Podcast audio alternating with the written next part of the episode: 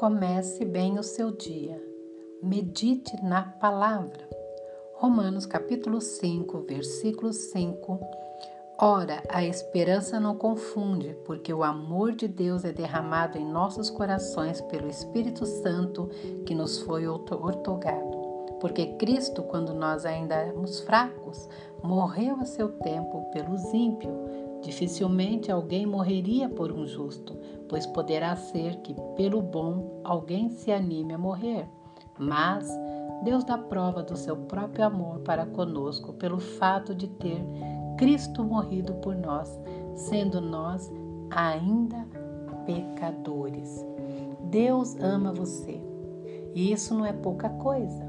Você é uma pessoa especial não porque você possui qualquer merecimento, pois porque apesar de ser pecador, Deus ama você. E Deus ama você com amor eterno, imutável, incondicional. Deus ama você e já provou este amor dando seu Filho unigênito para morrer em seu lugar e para adquirir para você gloriosa redenção. Deus ama você e adotou você em sua família e deu a você o Espírito Santo como garantia que levará você para a glória. Que grande amor é esse, que sublime amor, que sublime amor, que eterno amor. O amor de Deus é a maior força que existe, é incomparável, ilimitado e pode quebrar qualquer barreira. Esse amor tem o poder de transformar qualquer situação, de mudar até o coração mais endurecido.